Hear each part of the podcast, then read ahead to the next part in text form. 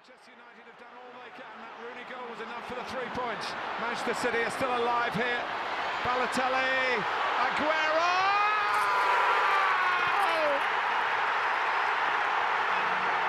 I swear you'll never see anything like this ever again.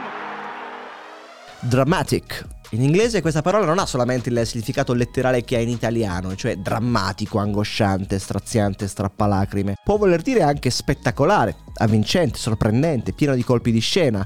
Qualcosa di dramatic può avere anche un lieto fine. Dramatic vuol dire soprattutto una storia scritta bene, con una sceneggiatura favolosa di quelle che sorpassano a destra i migliori copioni di Hollywood. Bene, le cose che successero a Manchester il 13 maggio 2012 furono subito riconosciute da tutto il mondo come the most dramatic end of any Premier League season, il finale più drammatico della storia della Premier League.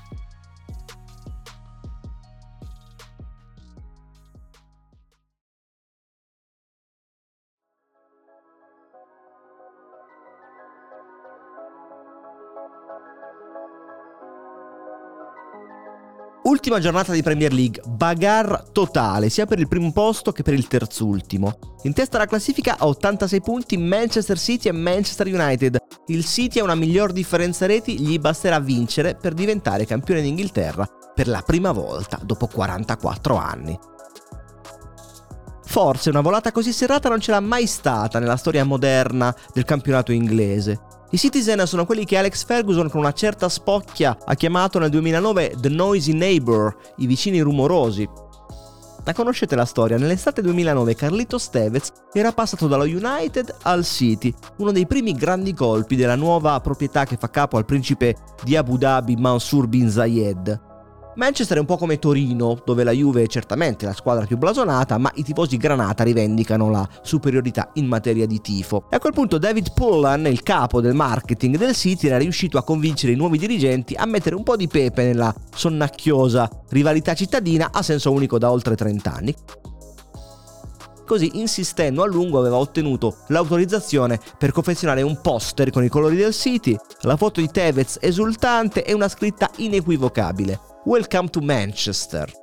La frase stizzita di Ferguson dimostrò che Pullan aveva fatto centro. Beh, il calcio fa giri molto strani, se è vero che nel 2012 a gennaio Tevez è stato a un passo dal lasciare il City per trasferirsi al Milan. L'operazione era già conclusa grazie al trasferimento di Pato al Paris Saint-Germain, ma il brasiliano poi si era messo di traverso e soprattutto la sua fidanzata, Barbara Berlusconi, che aveva convinto suo padre a trattenere il papero per il dispiacere di Adriano Galliani, che aveva visto andare in fumo la sua operazione capolavoro. Così il 13 maggio 2012, dopo essere stato fuori rosa fino a primavera, Tevez parte titolare accanto all'altro argentino, Sergio Aguero, chiamato El Kun fin da bambino per la somiglianza con un cartone animato giapponese, Kum Kum il cavernicolo, è arrivato nell'estate 2011 dall'Atletico Madrid e gli inglesi ci hanno messo un po' a capire esattamente la corretta pronuncia del suo cognome. Non Aguero, ma Aguero, come indicano quei due puntini sulla U. Non è soltanto un segno fonetico tedesco la umlaut, i puntini sulla U esistono anche in spagnolo, si chiamano dieresis e compaiono anche su alcuni nomi comuni, per esempio pinguino. Dramatic è anche la corsa per non retrocedere, ridotta ormai a due sole squadre, il Bolton e il Queen's Park Rangers. Situazione molto semplice, se il Bolton vince in casa dello Stoke City già tranquillo a metà classifica, quasi sicuramente riuscirà a superare il QPR che ha il peggior rendimento in trasferta della Premier, 11 punti in 18 partite, e soprattutto fa visita al City che in casa ha vinto 17 partite su 18 e ne ha pareggiata una sola, un rocambolesco 3-3 contro il Sunderland che peraltro vinceva 3-1 a 5 minuti dalla fine. Il QPR è imbottito di fuoriusciti della Serie A, dall'ex juventino Armand Traoré all'ex milanista Tai Taiwo, uno dei peggiori terzini sinistri della storia del Milan, da Jay Botroid, vediamo se ve lo ricordate, meteora del Perugia di Gaucci circa dieci anni prima, al francese Gibril Sissé che aveva iniziato la stagione alla Lazio, ma se l'era filata a Londra a metà stagione. Allenatore Mark Hughes, che non è soltanto una vecchia gloria del Manchester United e fedele soldato di Alex Ferguson, ma forse anche il dente avvelenato con il City, perché è stato il primo allenatore della nuova gestione asiatica, diciamo così, ma è stato licenziato nel dicembre 2009 e sostituito proprio da Roberto Mancini.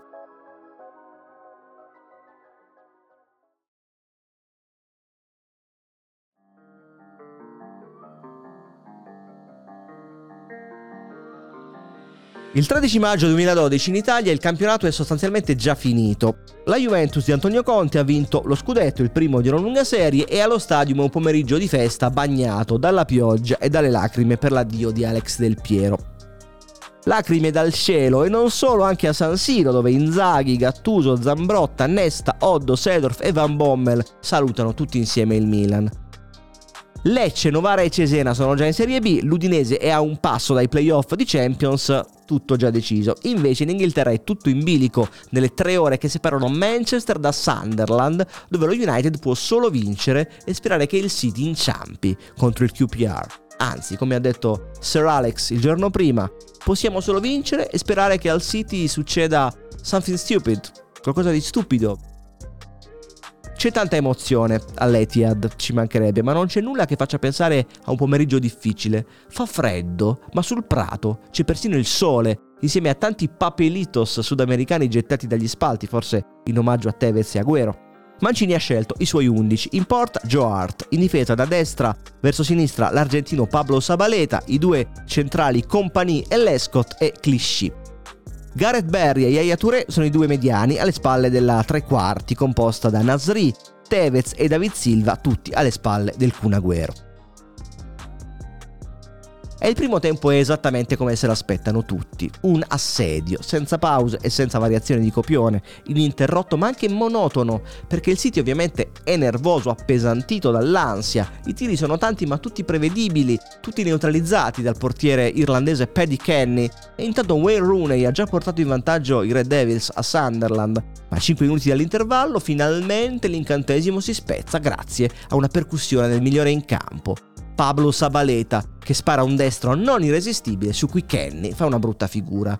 Ma l'ultima giornata di un campionato non può essere un concorso di bellezza. City 1, QPR 0, nota margine, primo gol stagionale di Zabaleta.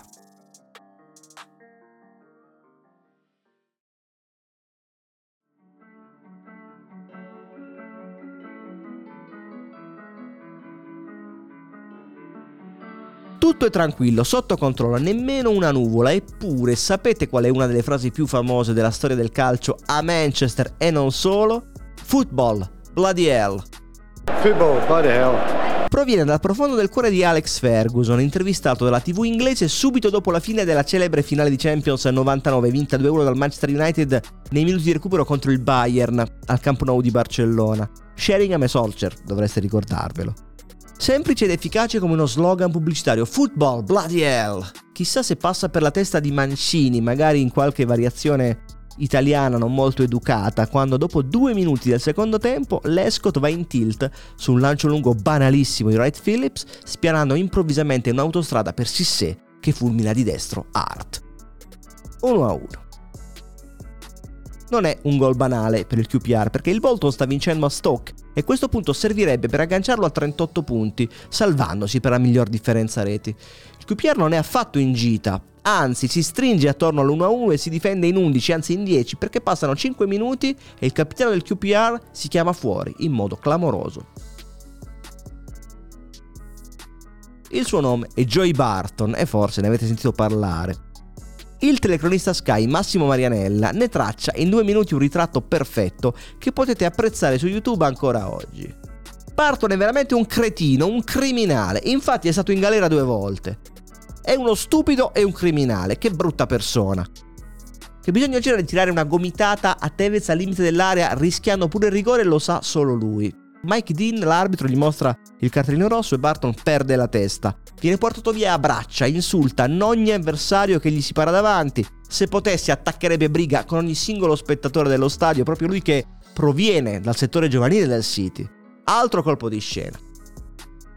Il QPR si barrica negli ultimi 30 metri, ma altri 10 minuti e succede qualcosa di ancora più incredibile. Armand Traoré scende sulla sinistra e crossa in mezzo dove ha postato Anthony Mackie completamente dimenticato dalla difesa del City che schiaccia in rete il 2-1 QPR.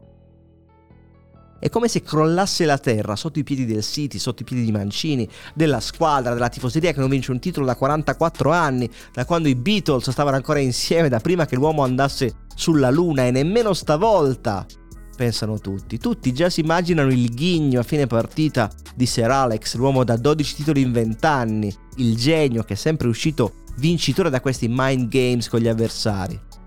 Un finale di stagione diabolico.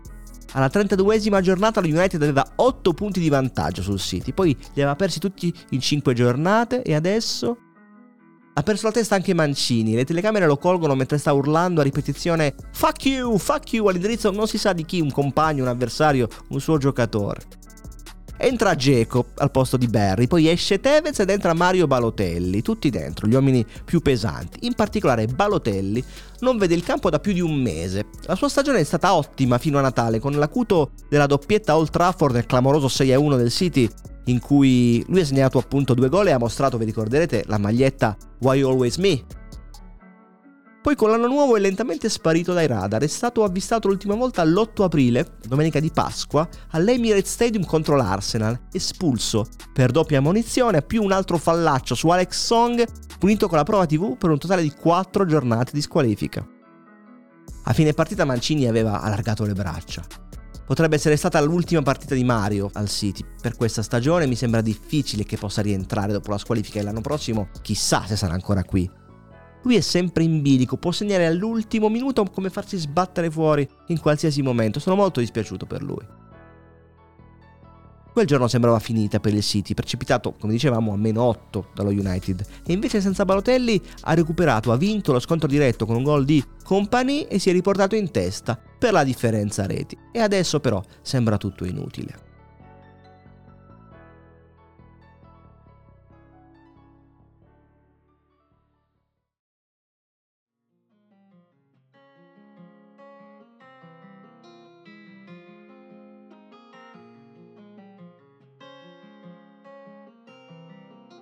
Alla fine i calci d'angolo saranno 19 a 0 per il City. È come se il Prato dell'Etihad fosse in discesa i palloni non riescono nemmeno ad arrivare a metà campo. A un quarto d'ora dalla fine il settore ospiti viene scosso da un boato. Lo Stoke ha pareggiato 2 a 2 contro il Bolton, quindi il QPR sarebbe salvo anche perdendo. Figuriamoci vincendo 2 a 1. Ken indossa il mantello dell'eroe e fa una parata assurda su Agüero agguantando il pallone a 10 cm dalla linea di porta. Ancora Gico da due passi trova la deviazione di Kenny. Cross di Nasri si fanno sempre più lenti e scontati, le speranze stanno svanendo. Mancini è accovacciato sulla linea di bordo campo, per meglio dire accasciato, le mani tra i capelli, non si capisce se per disperazione o per sistemarsi istericamente il ciuffo. I giocatori del City sono fermi, sotterrati dalla delusione e dallo sconforto. Corrono davvero solo in 4-5. Balotelli come sempre cammina sulla tre quarti come un alieno, indifferente alle vicende terrene. Al novantesimo tenta un sinistro svogliato deviato in angolo. Ne arriva un secondo, conquistato da Nasri, poi un terzo. I giocatori del City non sembrano nemmeno avere fretta di batterli, come anestetizzati da un dolore superiore. Balotelli colpisce di testa da due passi, Kenny fa l'ennesimo miracolo, arriva il quarto corner di fila, finché Kenny blocca, in presa alta. Il quarto uomo segnala 5 minuti di recupero un'agonia. Regia di Sky England infierisce sadicamente, inquadrando decine di tifosi con le mani sul viso. In pochi si accorgono di chi sia il vero migliore in campo, colui che riaccende la fiammella della speranza. Pablo Sabaleta, inesauribile, l'ultimo a crederci, guadagna un altro corner, batte David Silva e finalmente Geco in corna da 3 metri per il 2 a 2. Boato di risveglio dell'Etihad, tutti guardano il cronometro 91 e 10, c'è tempo c'è tempo.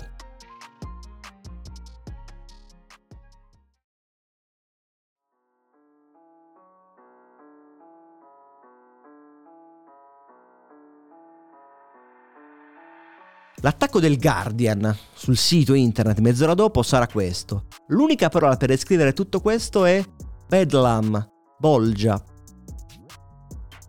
una febbre strana, incomprensibile che solo il calcio può provocare. Gli unici minuti comparabili a questi sono quelli che precedettero il gol di Michael Thomas allo scadere di Liverpool Arsenal 89, che poi è la scena madre di febbre 90 di Nick Hornby. La panchina del QPR ha ricevuto da Stoke la buona notizia che la partita è finita, il Bolton ha pareggiato, siamo salvi. Ed è curioso il modo che scelgono i giocatori del QPR per riprendere il gioco. Botroid calcia via il pallone lontanissimo e lo consegna all'avversario. In Italia si marignerebbe molto su questa scena, probabilmente solo un umanissimo calo di tensione. Ricordatevi che l'allenatore del QPR è Mark Hughes, Colonna United e in difesa con la maglia numero 5 sta giocando Anton Ferdinand, fratello minore di Rio Ferdinand, in campo a Sunderland che sta sospirando con tutti i suoi compagni. La partita dello United è finita 1-0, gol di Rooney, si gioca solo a Manchester. Nasri pasticcia e regala una rimessa al QPR, ma il City subito riconquista la palla. 93esimo.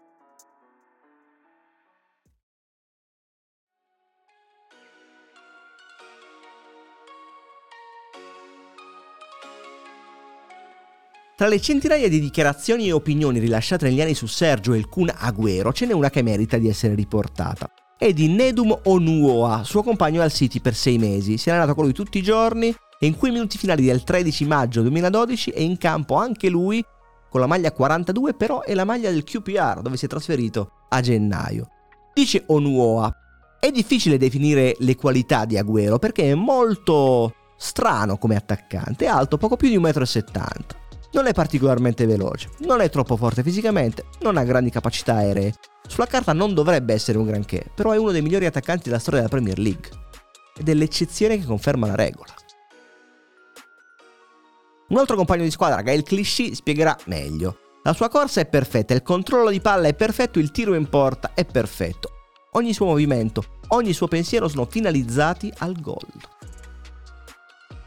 A 100 secondi dalla fine, che sarebbe non solo la fine di una partita, ma la fine di tutto, l'inizio di un incubo che accompagnerebbe tutto il Manchester City per l'eternità, Agüero riceve palla a 35 metri dalla porta in posizione centrale.